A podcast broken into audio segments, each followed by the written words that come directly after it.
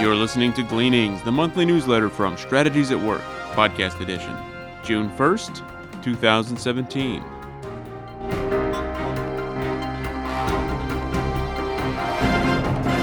Upcoming events The Strategic Life Alignment Seminar.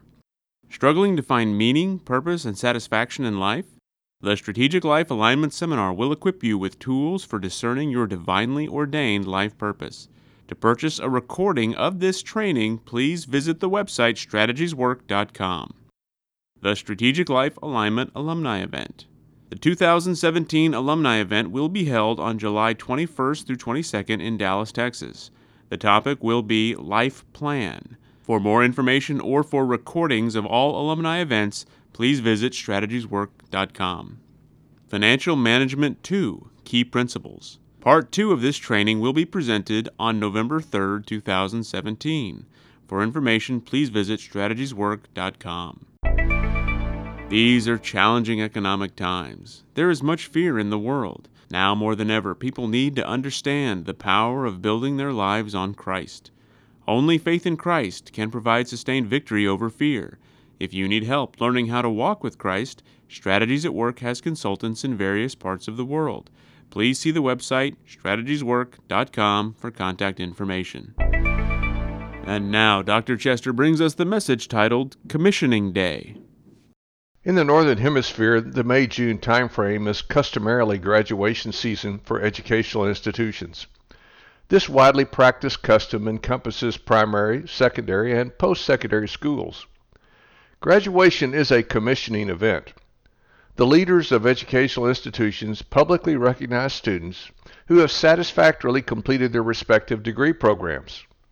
In many cases, ceremonies are held and graduates are presented with certificates or diplomas. In addition, these ceremonies may include motivational speeches and the recognition of outstanding achievements by graduates. The purpose of graduation ceremonies from the perspective of educational institutions seems clear. Recognition of graduates intimates that they have mastered a level of knowledge and wisdom offered by the institution. For the students, however, the purpose of graduation may vary Primary and secondary students are rarely given a choice. Their educational venue and curriculum are frequently mandated by their parents or by the legal requirements of other authorities. Post secondary students, however, have more freedom in choosing what educational institutions to attend and what to, to study. For post secondary students, it could be argued that most of them pursue education to achieve an employment goal driven by a desire to merit a job that would provide the requisite money to maintain a desired lifestyle. There are some students, though perhaps few, who think beyond money. They may feel called to a certain work assignment, and money is not the primary driver in their educational pursuits. This perspective is more aligned with God's design for His universe because He's made humans to serve His purpose, which intimates there is a divine design for each person. Putting God's design above human desire is always a wise choice. One of the marks of true disciples of Jesus Christ is the ability to lay aside personal desires to pursue God's desire. Notwithstanding that an educational choice made based on your divinely discerned individual mission is a better choice than a decision made based on a desire to gain money, there's still more to consider, namely the accuracy of your perception of your mission. Herein is a big challenge. Given the pedestrian culture of Christianity today, the common view of post secondary education is shaped by Platonic dualism, which minimizes the value of the tangible and exalts the intangible. One way this is manifested in Christianity is the exaltation of callings to church related work and devaluation of callings to the marketplace. If one adopts the common Platonic dualistic view, then one tends to view callings to church related work as good and callings to the marketplace as not as good. The distinction between good and not as good is significant because what is deemed to be good is important. Because of Platonic dualistic thinking, it is common among people who are serious about their faith in Christ to think that church related work is a higher calling and therefore many times they make educational decisions accordingly. To understand how this thinking developed, consider the history of graded education. In chapter 7 of the book, How Christianity Changed the World by Alvin Schmidt, there is a presentation of the history of Christianity's influence on education. Christianity was birthed more than 2,000 years ago. At that time, the greatest political power in the world was the Roman Empire. There were few opportunities for formal education in the Roman culture of that time.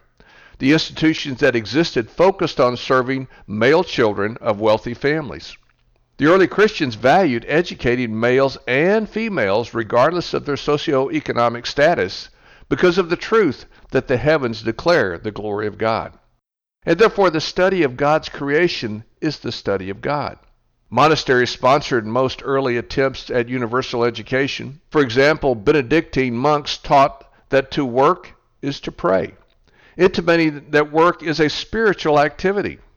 Notwithstanding the noble efforts of these early disciples of Jesus Christ to elevate the value of work in the physical realm, their worldview was still influenced by Platonic dualism. With the advent of Protestant Reformation in the 16th century, the reformers rejected Platonic dualism. They also recognized the spiritual nature of work, stressed the nature of individual calling, and affirmed the importance of universal education as preparation to work and worship well.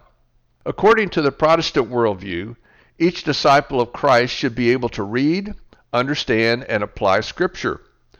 Accordingly, this required universal education.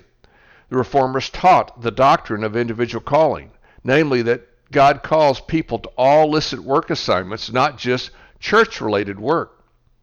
This means that all legitimate work was holy. The redoubtable reformer Martin Luther famously made this point as follows The work of monks and priests, however holy and arduous they may be, do not differ one whit in the sight of God from the works of the rustic laborer in the field or the woman going about her household task. All works are measured before God by faith alone. Inspired by the reformers, Johann Sturm introduced graded education as an inducement to motivate students by rewarding their efforts with advancement to the next grade level. Graded education has become the universal standard. Universal graded education is therefore a testimony to Christ.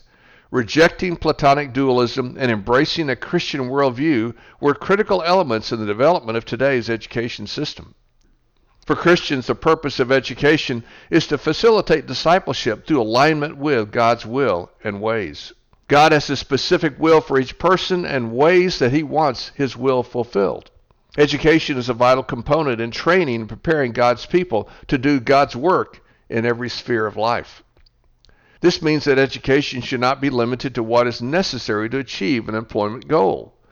From a truly Christian worldview, education teaches students about the Creator and His creation, and to serve God's purposes during their lifetime. Education, therefore, should be approached with great reverence. All legitimate fields of study should be grounded in sound theology and be viewed with awe and wonder about the Creator and His creation. Note the words of the psalmist in Psalm 111, verse 2 Great are the works of the Lord, studied by all who delight in them. In considering a biblical view of education today, there seem to be two significant challenges. First, there is the resurgence of Platonic dualism that minimizes the works of the Lord in creation by leading us to think God does not value his physical universe. And second, there is the pedestrian assumption that knowledge exists independent of God. Sometimes this view is expressed by the phrase, knowledge is neutral. Knowledge is neutral implies there is no connection between the laws of the universe and God. Of course, God is the creator who made everything ex nihilo, out of nothing. Then everything must find its genesis in the creator. Knowledge is not neutral. It is derived from the creator. This means that all legitimate fields of study should be based on sound biblical theology. The Christian view of education developed accordingly. Consequently, after the Reformation, many early educational institutions taught theology as the foundation of every field of study art, agriculture, business, communications, engineering, food distribution, government, history, information systems, linguistics, law, literature, mathematics, philosophy, psychology, science, sociology, and transportation. Given a theology that embraces the view of a sovereign, intentional, and strategic creator, the end objective of formal graded education should not be jobs and money, but should be about preparing individual students to find and fulfill their individual callings in the context of the plan and purpose of God. Education should be focused on declaring the whole counsel of God in the tangible and intangible realms. Knowledge is not neutral. Christ is the repository of all wisdom and knowledge. Therefore, all wisdom and knowledge, all education must begin with Christ. In the beginning, God created is the starting point for every legitimate field of knowledge. The study of God's revelation in Scripture and in creation is the process of discovering the mysteries of God. This means that Christian leaders must be faithful students of all licit fields of study and should be thought leaders in every field because Christians have an additional source of revelation, namely the Holy Spirit, whose role in part is to guide us into all truth. To think as God thinks, that is, with metaphysical awareness, about education requires the rejection of the erroneous presuppositions of Platonic dualism and the belief that knowledge is neutral. And then it requires embracing Christ as the foundation of all education. Furthermore, those who embrace God's perspective of education will value all legitimate workplace callings, not just callings to church related work. And those who are called to church related work will value being educated in all legitimate callings of God because they understand their real purpose of Christian communities is to equip the saints for their respective callings. Therefore, church leaders will study God's revelation both in Scripture and in creation. They will be students of all legitimate fields of study art, agriculture, business, communications, engineering, food distribution, government, history, information systems, linguistics, law, literature, mathematics, philosophy, psychology, sociology, and transportation. They will understand that to study creation is to study God.